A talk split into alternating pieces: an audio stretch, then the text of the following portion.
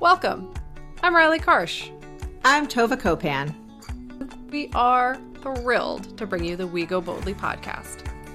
Let's talk big burning questions, life changes, and maybe a bit of personal business. Let's be bold and brave together. Are you ready? I am. Here comes the show. Everybody, and welcome to We Go Boldly, the podcast. We are so very happy to have you with us this season. Uh, well, we're always happy to have you with us, but we're especially happy to have you with us this season seven, where we are embracing our power and we are talking about all things embracing power. I'm being repetitive today, but that's all right.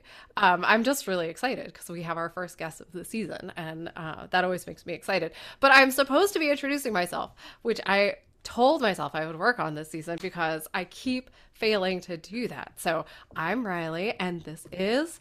I'm Tova. Yes. And we are the uh, co hosts of We Go Boldly, and we are very excited because we have our first guest of the season. We're talking about embracing our power. We're going to hear from some uh, different perspectives than our own, which is always exciting to me. I know that uh, I talk about that a lot. I like to hear from other people and hear what other people have to say about these kinds of things that we talk about on the podcast. So before we jump into all of that and we introduce our new friend to the show, I will, of course, ask Tova, my delightful, wonderful, I was going to say delicious, which was really going to take us in a whole different direction. Yeah. I'm sorry. I don't know yeah. where that was coming from. It's um, a new one. I know. It, and I might actually stick with it. So just fair warning, everyone. but my delightful, wonderful, fantastical co host, Tova, how are you doing today? I am good. I am I am cold and I I am I love cold fall like rainy days. Well, you're getting it. You're getting yes. it. It is like a deluge out there. I have a sweater on. I have my Uggs on inside. I have a blanket on my lap. I, w- I did go for a walk this morning, so I like have the chill of being out in the rain for an hour. But okay. um, I I love these days. That was brave. I love them until my roof starts leaking, and then I don't love them as much. So well, and and let me add, I work from home if I yeah. had to go places today, right, I would be like, I would love you if I could stay at home. so yeah, let me it. be clear. Um, I get it. That's fair but enough.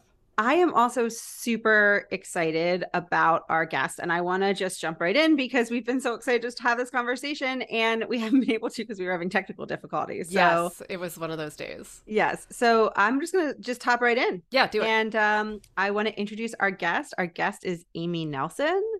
I am going to take a big breath. Uh, well, first I'll say welcome, Amy, but I want to take a big breath and tell you all about her. And I say I need a big breath because her um, biography, her resume is amazing. So, yeah. Amy Nelson is the founder and co CEO of The Riveter, which is a startup that provides co working content and community for work- working women. Um, she graduated from Emory University and New York School of Law, where after that, she practiced corporate litigation with a focus on high profile First Amendment matters for over a decade in New York City and Seattle. And I'm just, I'm getting caught on this because I follow Amy closely on social media. And I feel like to a certain extent, I know her very well, as we all think we do when right, we follow right. someone on social media. Same, by the way, um, same yeah, but I was like, "Oh, First Amendment matters. Interesting. I did not know that." So I, I am looking forward to the book. Is all I'm saying. Um, she also served on President Obama's National Finance Committee, where she co-chaired Gen 44, the under 40 re- fundraising arm of the campaign. She also had previously worked with President Carter's the Carter Center. Um, she is the mother of four daughters uh aged i don't i i see it says six and under. I don't think they're six and under anymore. Um but they're still quite young. And uh she is a contributor for inc and the host of iheartradio's what her what's her story with sam and amy. In addition to raising $30 million in venture capital to grow the Riveter, she has been pro- published all over the place. Um, The Today Show, Refinery 29, BuzzFeed, The Washington Post, Seattle Times, and has spoken all across the world. Fortune's Most Powerful Women, Cannes Lions, and South by Southwest. It's amazing. And so we are so excited to have you here. Um, welcome, Amy. How are you doing? I'm good. Thanks for having me. Awesome. Um, well, we we know you are very busy, so we really appreciate you taking the time um, to hop on with us. And as uh, you heard Riley describe, this whole season is about talking about how women embrace our own power, how what we kind of like what we need to do first to be able to do that. And so um, we are going to just jump right in. No warm ups to the questions. Um, so, do you remember the first time that you felt powerful?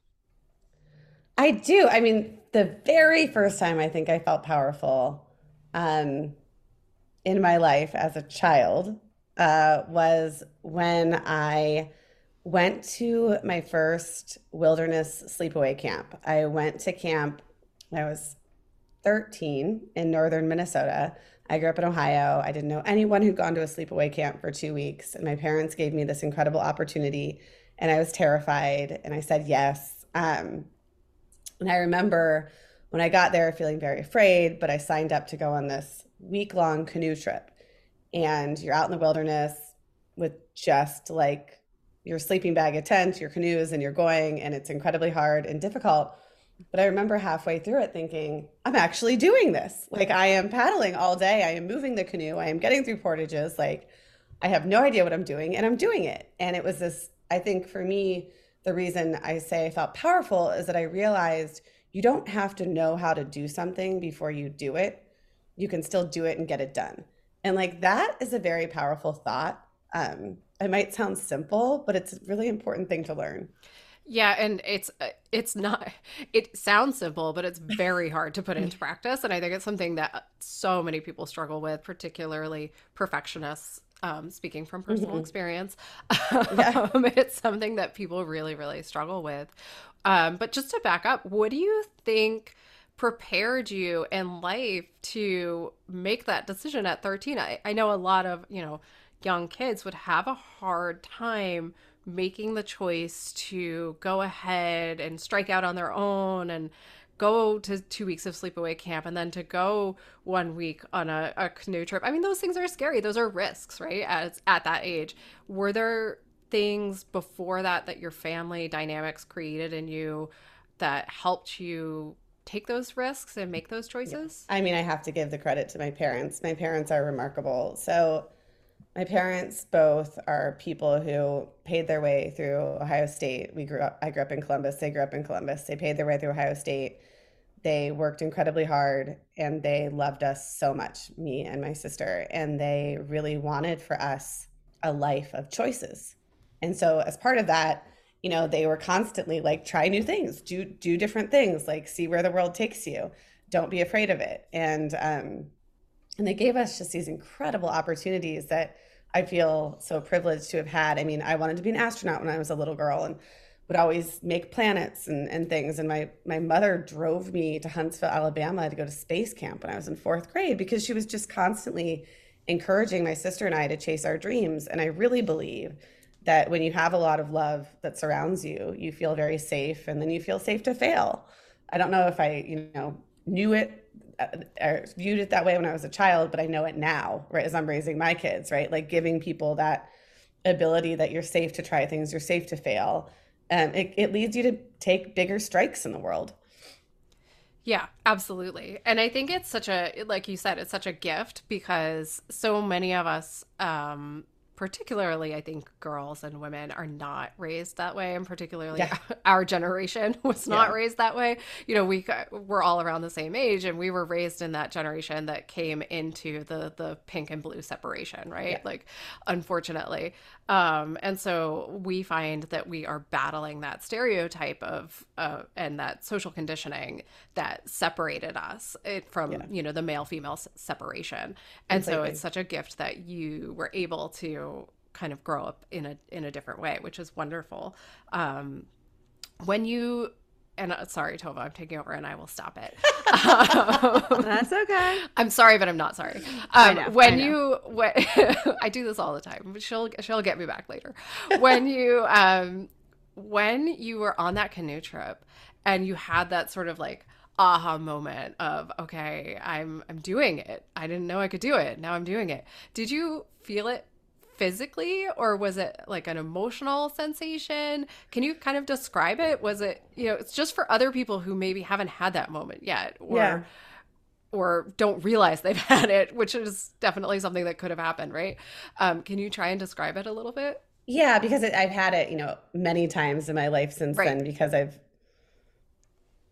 either willingly or sometimes unwillingly put myself into these crazy situations over and over again where I'm like, Yep. I don't know what I'm doing, but I'm doing it. Right. Um, is that it is really both like a physical and an emotional feeling because because often you'll I think I don't think you often feel it when you're sitting in a chair. I think you often feel powerful when you're doing something. And it could be, you know, later in my life it was getting over my fear of public speaking, right? It was a very physical sensation the day that happened.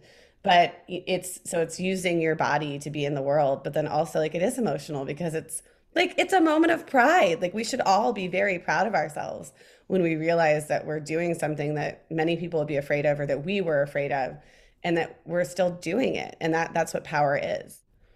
Yeah. It's it's interesting you say that. So my um, dad and stepmom sent me on Outward Bound as my Wow. 16th birthday present. Amazing. and it was it was like a week long and i was the youngest i actually had to like write a letter as to why they should let me in when i was 15 because it was before Mhm. my 16th and what i remember is i mean i remember all of the amazing things and it was also it was on the water we were rafting through colorado and utah and but afterwards and I've never thought about it since until you said it this. Like I remember when my dad picked me up from the airport, they said I just looked like my my posture had changed. And I always had good posture. I rode horses and stuff, but it was Mhm.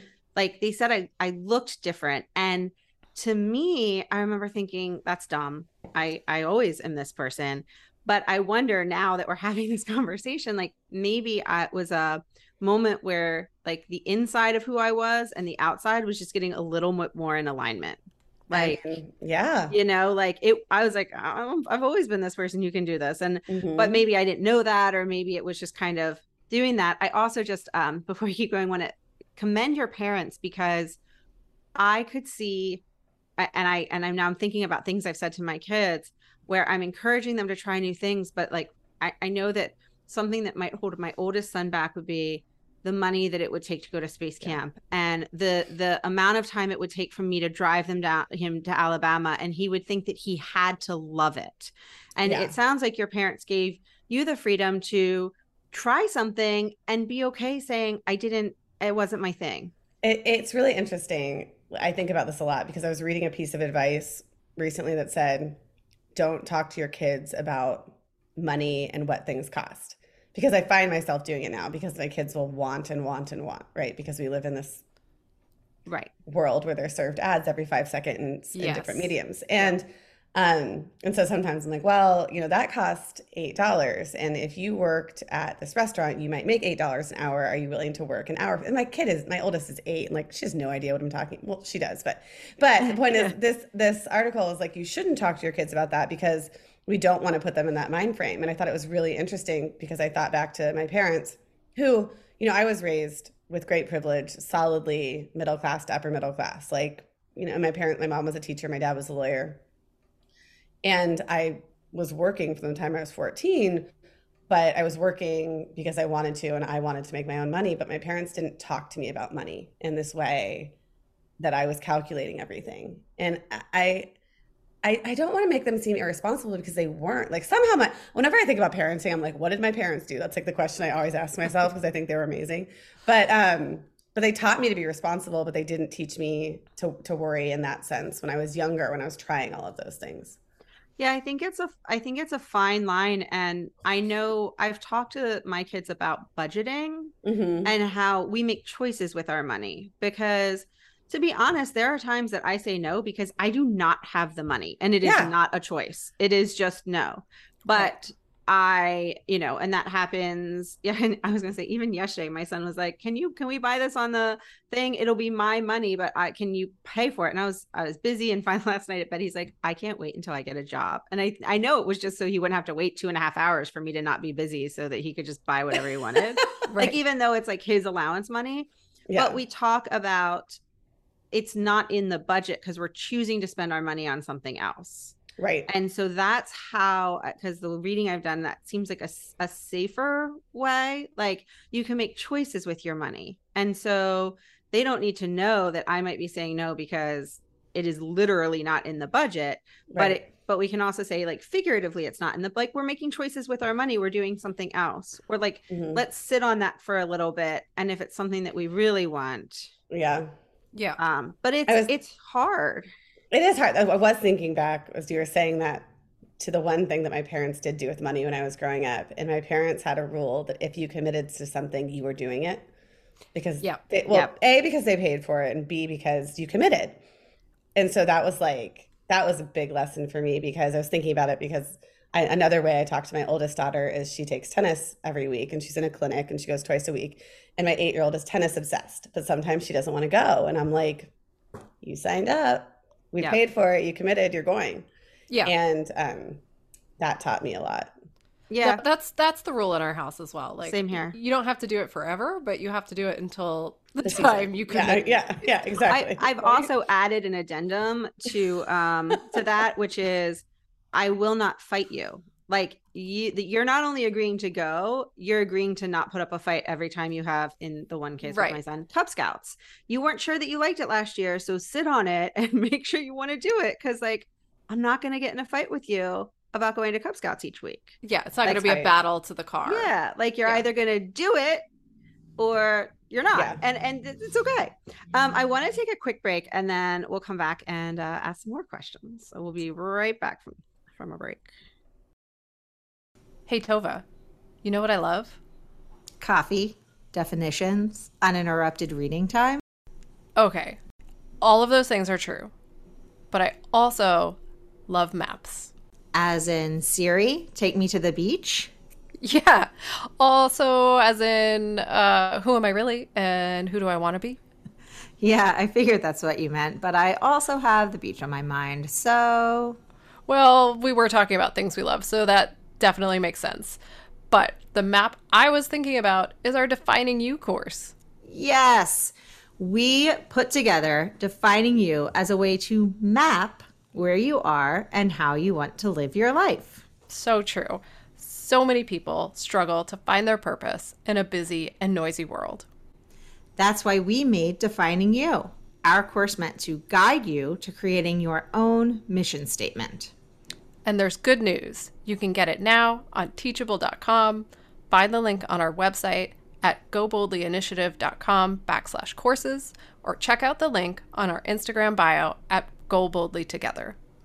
We can't wait to see you there. Now, let's head back to the show. And welcome back. So, we asked you your most um, sort of powerful moment.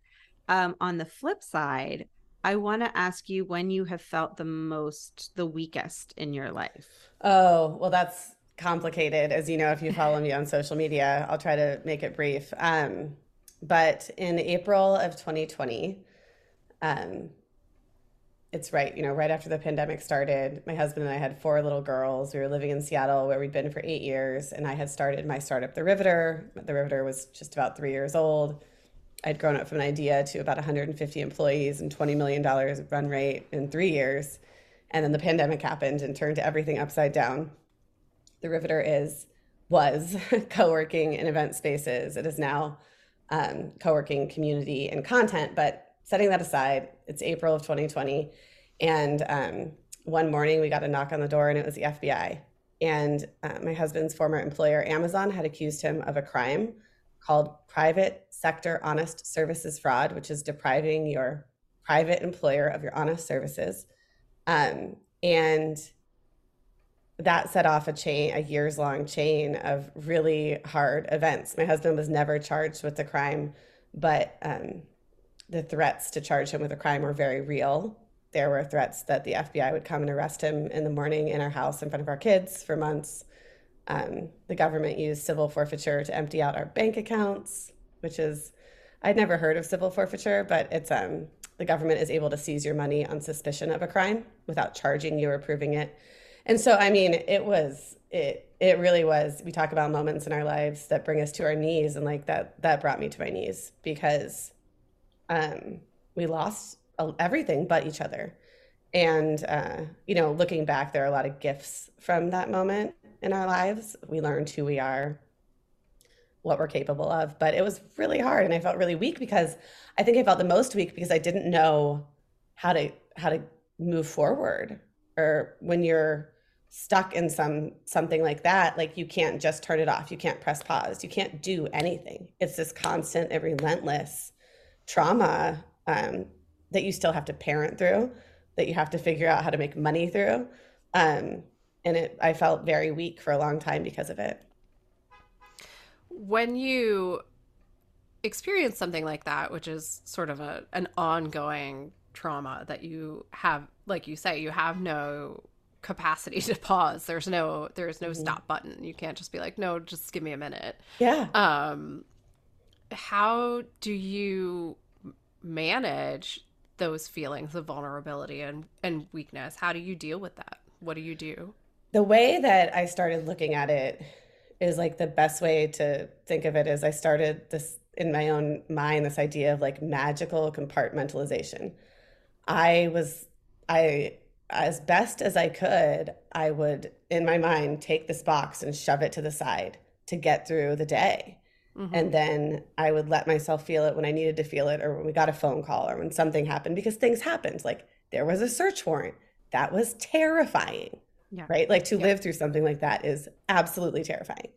And, um, but as, as as much as it was possible, I just started literally my mind like shoving things to the side and moving forward because you you have to keep moving because it, like especially when you have kids, you can't be like I'm just not parenting today. And like right. there was no backup. It was the pandemic. Like in another world, my mother would have come to my mother, my amazing savior, like would have come to Seattle and helped us, but she couldn't. Um, and so my sister, like we were alone on an island, and so you just had to kind of put things in boxes and keep keep moving forward.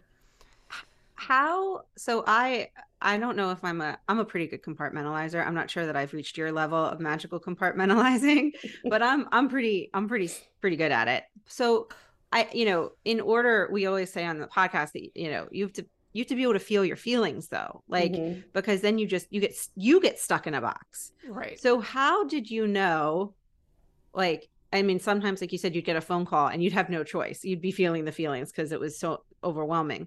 But how did you know when you're like, you know what? I need to take a pause. I, I need to take a pause if I can and like feel these feel like pull the box out and let myself feel this because otherwise either the box will explode or I will just get get trapped. Like how did you know when you needed to let yourself have those moments of of actually feeling all that was happening to you? so if I need to cry, I would just go away from the kids and I would let myself do it. But I, I didn't do it in front of the kids. But the other thing that, and this is just because of who I am, eventually the thing I realized is if I start fighting, I can channel basically everything into the fight. Right. Like, because I mean, I still cry sometimes, right? Like, this is, I, I we believe the FBI investigation is over. You don't really know these things, but like it's been years and we believe that part is over. But Amazon is still suing my husband. And um, so these things still happen, and I still have a lot of trauma around doorbells. It is like a horrible trauma to have. Um, but I, uh, but I channel a lot of it into fighting and to trying to to get to what I think is justice or truth. And so I use it and put it somewhere now rather than ignoring it. So would you would it be fair to say that the sort of activism and and I don't mean to say activism and as well maybe I do mean activism but activism is kind of one of the ways that you take back your power and that's like a channel for you and and one of the the means by which you do feel powerful and and you are able to embrace your power a hundred percent, because so my situation is like wildly extreme and not normal, right? Sure. That like a trillion dollar company starts hunting your family. But there are many situations in our lives where people who seemingly who have a lot more power than us try to make us small. Right. It can happen in your workplace with a colleague or a manager. It can happen in your family. It can happen, you know, with a with a spouse that you want to leave. It can ha- I mean it can happen in so many different ways. Yep. And the, the goal of that person is to make you small, is to make you quiet. And there is so much power in just saying, no, I will not be made small and I will not be quiet. It's terrifying, But I always think, and this is a, I, like I make a lot of decisions in life this way. What's the worst that can happen?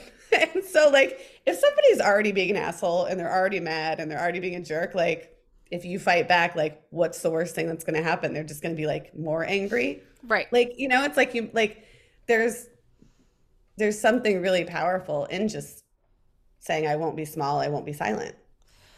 Do you have any daily practices that you put into practice. Sorry for the double uh, practice, practice. Um, do you do anything every day that helps you sort of stay the course, that helps you like pursue that pathway for yourself? I mean, I am constantly asking myself the question that I just voiced out loud. Yeah. Like, well, okay, so I'm afraid to do this, but like, what is the worst that's going to happen? Right. I mean, it it goes like it's how I ended up starting my company with the Riveter because, you know, like over 90% of startups fail 98% of venture capital dollars go to men. So like the odds are very much not in your favor, yeah. especially as a woman. But um, I, you know, when I, I, I looked at it and I'm like, well, what's the worst that can happen? I fail. Like I don't die, right? Like if the riveter fails, like it doesn't mean I die. It doesn't mean my life is over. It means you you try the next thing. And so my daily practice is constantly asking myself, like, well, what's the worst can ha- that can happen? And I will tell you, like, I take massive swings, even still. Like there's I had a ton of fear for a long time. Like, okay, I am in. What happened with my husband became very, very public, and then we decided to be very public about it because, you know, if you're not, then whatever Amazon says becomes the truth, when it's sure. not the truth. Um, and so, and I had a lot of fear. Like, will people still work with me? Will you know X, Y, and Z? And I finally had to be like, well, the worst thing that can happen is I ask them, and they say, yes, we won't work with you. But the best thing that can happen is they're like, of course, we'll still work with you. And I would say it's probably half and half that I get. But like, if I hadn't even been willing to take ask the question, I'd be at zero. I wouldn't be at past the starting line. And so just being willing to willing to put yourself in that scenario is really important. Yeah, I've heard it as in um, don't answer no on behalf of someone else. Like it's good. You know, good. yeah. Right. Don't assume that someone else will say no and just give them the no. Right. Yeah, um, totally. I I would imagine that um I don't know if this because you're still because you're still actively in the trauma, it's hard yeah. to figure this out. But how do you ensure that decisions you make or choices you make are coming from that sense of of purpose that you have the the the person pre the super traumatic ongoing event versus which I know you have you have changed, right? So there's still mm. like but how do you know the decisions and the choices you make are coming from that core of who you truly are versus some trauma response or somebody else's expectations of what you should be doing? Yeah, that's a really great question, Tova. And I think, you know, I always think about what my North Stars are, and my North Stars became ever more clear during all this. Like, if they're, it, they actually really changed, I think, not even just became more clear, because I think I think before all of this happened, I really liked the idea of shiny things and chasing something that seemed shinier or different. I don't know how to put it. Um, like I wanted to build my company because I wanted to do two things. I wanted to create generational wealth for my family. And second, I wanted to build a company that put women first to show that you could build a company that put women first that could be a billion dollar company. And um, now like although I would still like to create generational wealth for my children, I think that the generational wealth isn't just money. It's like the legacy of time and love, which is what my parents gave me. And that's super important. And so it's a slower, it seems somewhat slower and less shiny, but it's better. But I'm always thinking about like what the North Star is and the in the decisions that I'm making. Um and I try to do I try to do that. Like I don't I don't make decisions out of the trauma, I don't think. Um, but I try to think about what's best for our family. So it's interesting that I, I think once you've gone through a, a challenging life event or you reflect back on you know your life and you realize that life itself is a challenging event um, and you're able to put perspective around you know your experiences and the things you've gone through and sort of touch back into all of those things, you are able to put a little more perspective around kind of what your your core values are and that sounds like to me what you're talking about. And so, do you feel like I, we don't like silver linings here mm-hmm. at at at our podcast. We try to yeah. avoid them because silver linings just tend to be toxic positivity in, disguise. Um, right. But that being said, you know, taking from your experience and everything you've gone through, like you know, your your childhood sounds like it it developed you into a, the kind of person that is strong and in touch with your your sort of inner voice, your inner knowing, and then you went through this like just I don't I can't say what I want to say because we're going to be, you know, broadcasting this. Yeah. Um but this truly astounding circumstance and then that put, wrapped all of that knowing in some perspective, which um I think is uh is great. Not, I mean, it's awful, but it's great. I, I, mean, I get what you're saying. I, get what you're saying. I think, I th- look, I don't like silver linings, and like I hate saying that like things happen for a reason because terrible things don't happen to people for a reason. No, like children no. there's no reason a child like, dies. There's no, no like it's not, it's, it's like, not a thing, right? It's not a thing. It's like not like God isn't like out there like you know right. no somebody can learn a lesson from this. So yeah, we'll just yes. have something horrible yeah. happen. right. Just, like there's no puppet I, strings. Yeah. I, I, I can't stand that stuff. But, but I will yeah. say I think there's two things. I think like I now know in a very clear way that terrible things can and will happen in most people's lives. Yeah. I would say I lived a very charmed life up until this moment.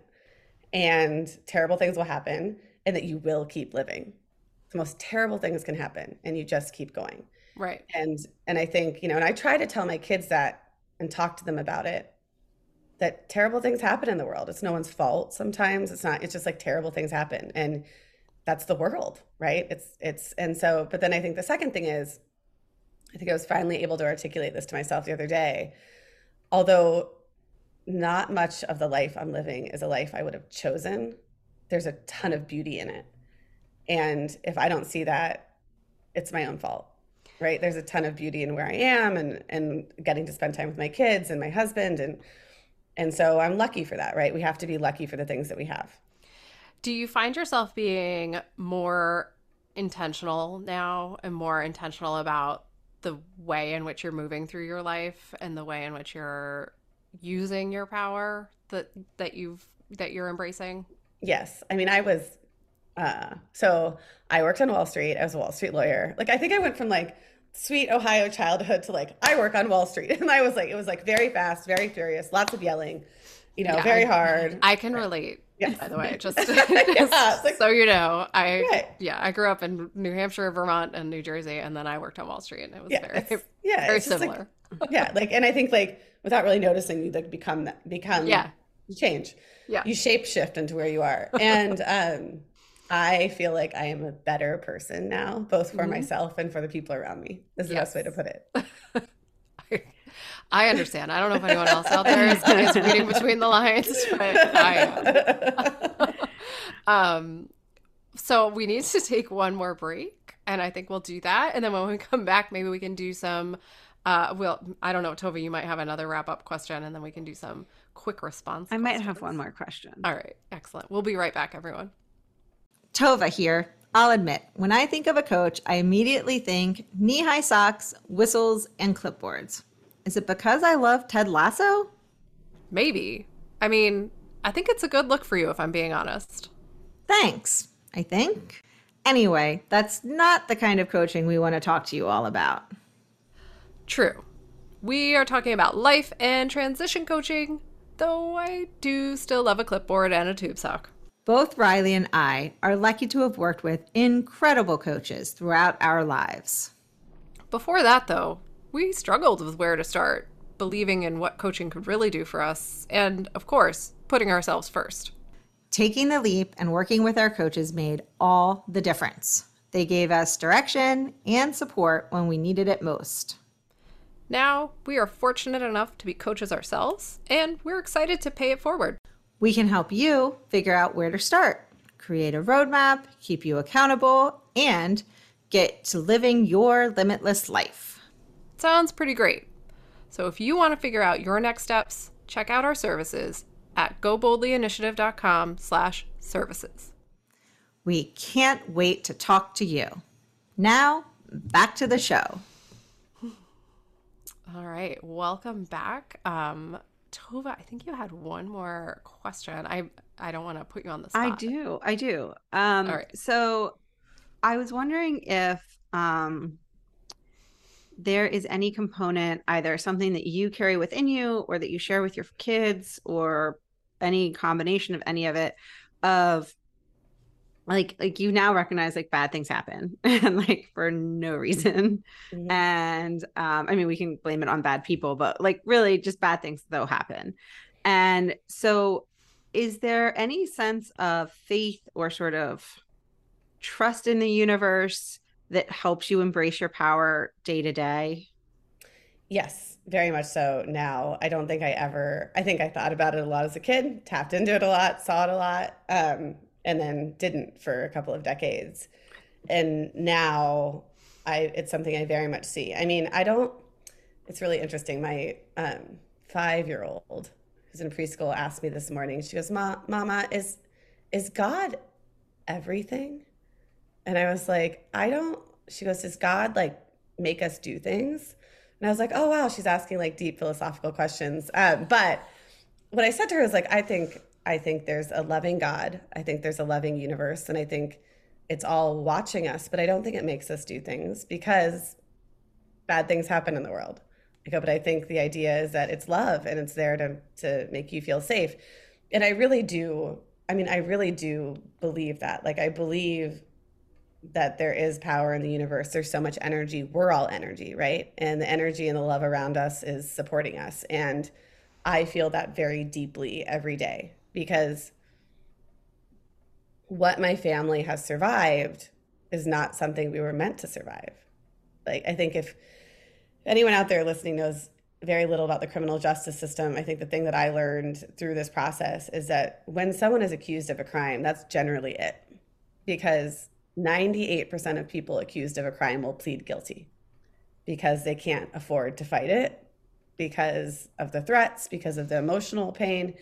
And so there are many, many people in the world who have pled guilty or are in jail or in prison for crimes they don't believe they committed because of the system. And in our case, when the accuser is someone with trillions of dollars, you really don't think you can survive it. But I think we've survived it because I think there's a there's a lot of love around us and energy that has allowed us to try to fight for the truth. And so I do draw on that all the time. Okay, I do yeah. have one more question. but do you, do you, I didn't know if you were going to hop into the quick the quick questions. But... No, no, I wasn't going okay. to. I, I I was going to say that I find it really fascinating having spoken to a lot of women at this point um, in the podcast that in our generation and i'm just sort of lumping us all into a similar generation right um, so many of us have that the similar experience of having had sort of spirituality of some sort, right? Whether it's religion or spirituality or you know something in that genre, right? As children, and then sort of like not for several mm-hmm. decades, and now coming back to it and thinking, okay, well maybe maybe there's something there, but it's not like this. Um, it, it it's not as much a religious right. experience. I don't think for I mean, and and that I don't say that in a judgmental way at all, listeners, everyone, watchers, viewers. I don't mean it that way. Please don't send me angry emails. Um, you know, it, what I mean is it, there's just this universal connection I find in particular with women in in this like 40 to 50 35 to 45 year range uh, who really have had this very similar experience. I know I relate to it deeply. And um and it becomes very uncomfortable for people to talk about and Mm-hmm. um, because it's looked down on. And I just want to highlight that you said it, and I hope that's okay, um, because I think it's I think it's something that we should be more open about and more comfortable talking about and more willing to share with each other, and and that that there's nothing wrong with it because we are all energy, we are all connected, we are all um, part of the universe together. And so I just wanted to highlight that. Um, but I also, Tova, you wanted to ask one more question. I have one more question too. Sorry, we're going to just keep asking you Yeah, questions because fine. you're just you're a very interesting human, and, and I like and I like talking to you. um so my my question and and you know um i i think that i know once again another saying and if for anyone who listens to the podcast they know that like i only remember like half of a saying and then i oh yeah, you just, never like, quite get them right. fill in the blanks and i'm okay. like and i'm like it could have been a tweet it could have been a meme i might have seen it in a movie i don't know um but Sorry. that that, that just concept get close. yeah I'll, I'll, I'll get close enough that concept that um you know whatever you're going through now will be somebody else's like story or inspiration to how they have to get through it right and as now i'm hoping that no one ever goes through what you, exactly what you've gone through Yeah. because it's bananas Yeah, um it's gonna make a great movie though. Oh, it is. oh oh a hundred percent and and i will just encourage i'm gonna this is not my question i'm diverging from it but like anyone who's listening we will ask you at some point at the end for your like social information and stuff and and um but even if you were just google amy nelson i did it it's safe there's only good things there's like a great article about your pivoting recently and there's some really interesting articles about what your family has gone through Mm. and your husband has gone through. And I remember when you first started sharing, being like, this is like unbelievable, not in like, oh my gosh, it's unbelievable, but like, I literally do not believe what I'm reading. And then being like, but, you know, I'm in this network with Amy, so I'm going to just believe Amy. But I don't actually believe what I'm reading. I'm just going to believe her because this is crazy. And then as time has gone on, and with the benefit of like court filings, I was like, oh, you are 100% right to believe Amy because it is all bananas, you know, like your It's faith in her was very well placed. Um, but it, it, you know, so I'm, I'm really hoping that no one else ever goes through what you're experiencing.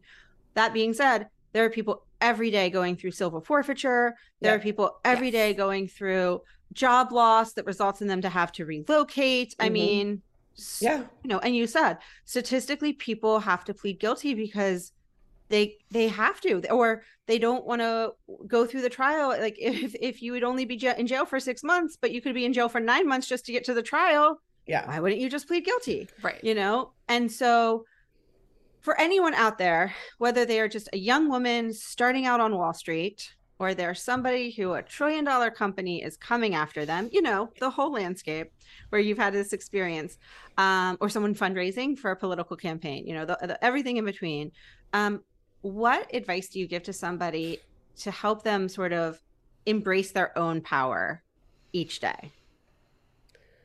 I think you have to listen to what it is you need to feel powerful and then do that thing.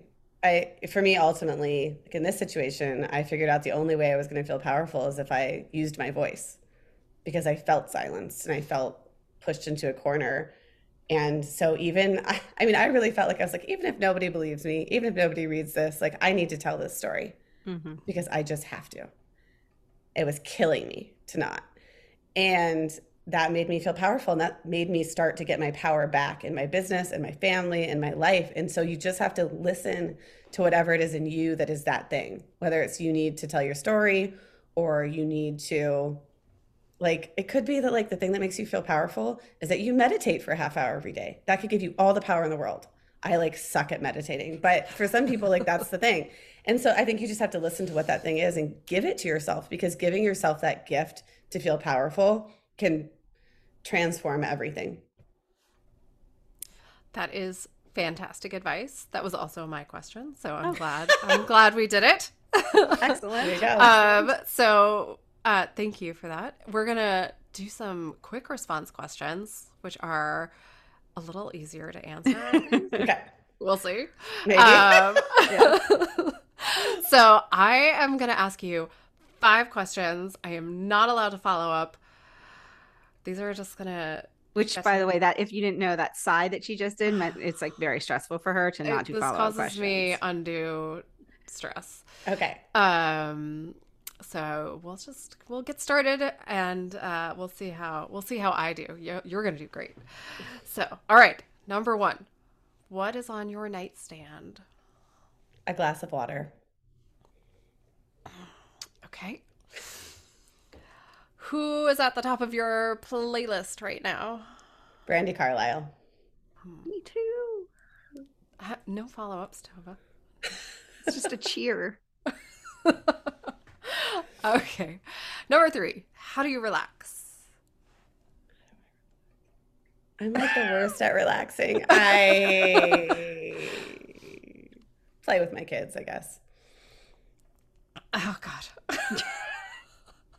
I have so many follow ups to that. Number four, favorite beverage. So weird. Diet ginger ale. I don't know. It's so weird. That, I'm so weird. That's I have, That's my I have favorite questions, answer. my everybody. I have questions. Number five, what is the best piece of advice you have ever received?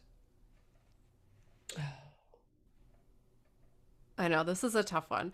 Tova and I will fill the space until you're ready. I Yeah. think, well, because otherwise it gets overwhelming for people. So I'll just work on not following up. I mean, I really think the best piece of advice, like to encapsulate all of my mother's advice to me, was believe you can do anything and you can.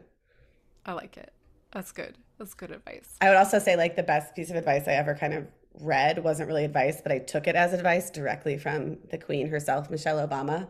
She was, and she, she made some comment once about how like she was in a room with a bunch of like really powerful men and she was sitting around the table and she realized that like nobody had any idea what they were doing. And I was like, yes, that is true. like, so just pretend and you'll be fine. Yes. When you have that aha moment and you're like, Yeah. oh, they're just pretending. yes. one, one of my favorite quotes from a book I read this actually it's one of my favorite quotes from like every every time I see the words be brave I'm always like yes like I'm always inspired I no matter what but the extra line that was added in um and I, I think I've said this at least 18 times on the podcast um but I read uh, The Four Winds by Kristin Hannah and the advice that the one person said was be brave or pretend that you are there's no difference It's really good. you know That's and that one. extra end I was just like oh that's the that's the key That's, that's it. It's really good. um, well, thank you, thank you, thank you for joining us. Um, where can people find you and the Riveter and all that you're doing right now? Yeah, so the Riveter is on all of our social channels at the Riveter Co, like at the Riveter Co, um, like Rosie the Riveter. And our website is theriveter.co. And you can find me at Amy underscore K underscore Nelson on Twitter and Instagram are the two mediums I talk on. Someday I'll be on TikTok, but not right now. Fair enough. Um, well, we Um, will share all of that in the show notes and on our social when we put everything out. Um, thank you so much for joining us. This Thank a you. delightful conversation. I enjoyed it. Um, hopefully you guys did. I did. You Yes. were both amazing. Thank you so much. This was such a fun interview. good, good, good, good. Um, so we will be back next week with more about embracing your power, and uh, hopefully everyone listening will work on listening to your own inner voices all week long and embracing your power, so that you're ready to go for more conversation next Wednesday when uh, when we're back. So until then, everyone, have a fantastic, wonderful week. Thanks so much for listening to We Go Boldly podcast.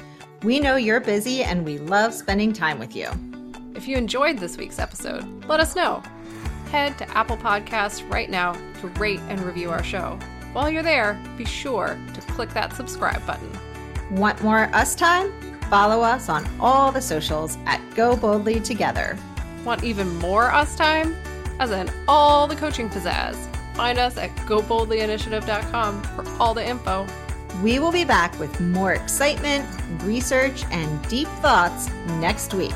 Until then, keep on being the bold, brave, amazing people we know you already are.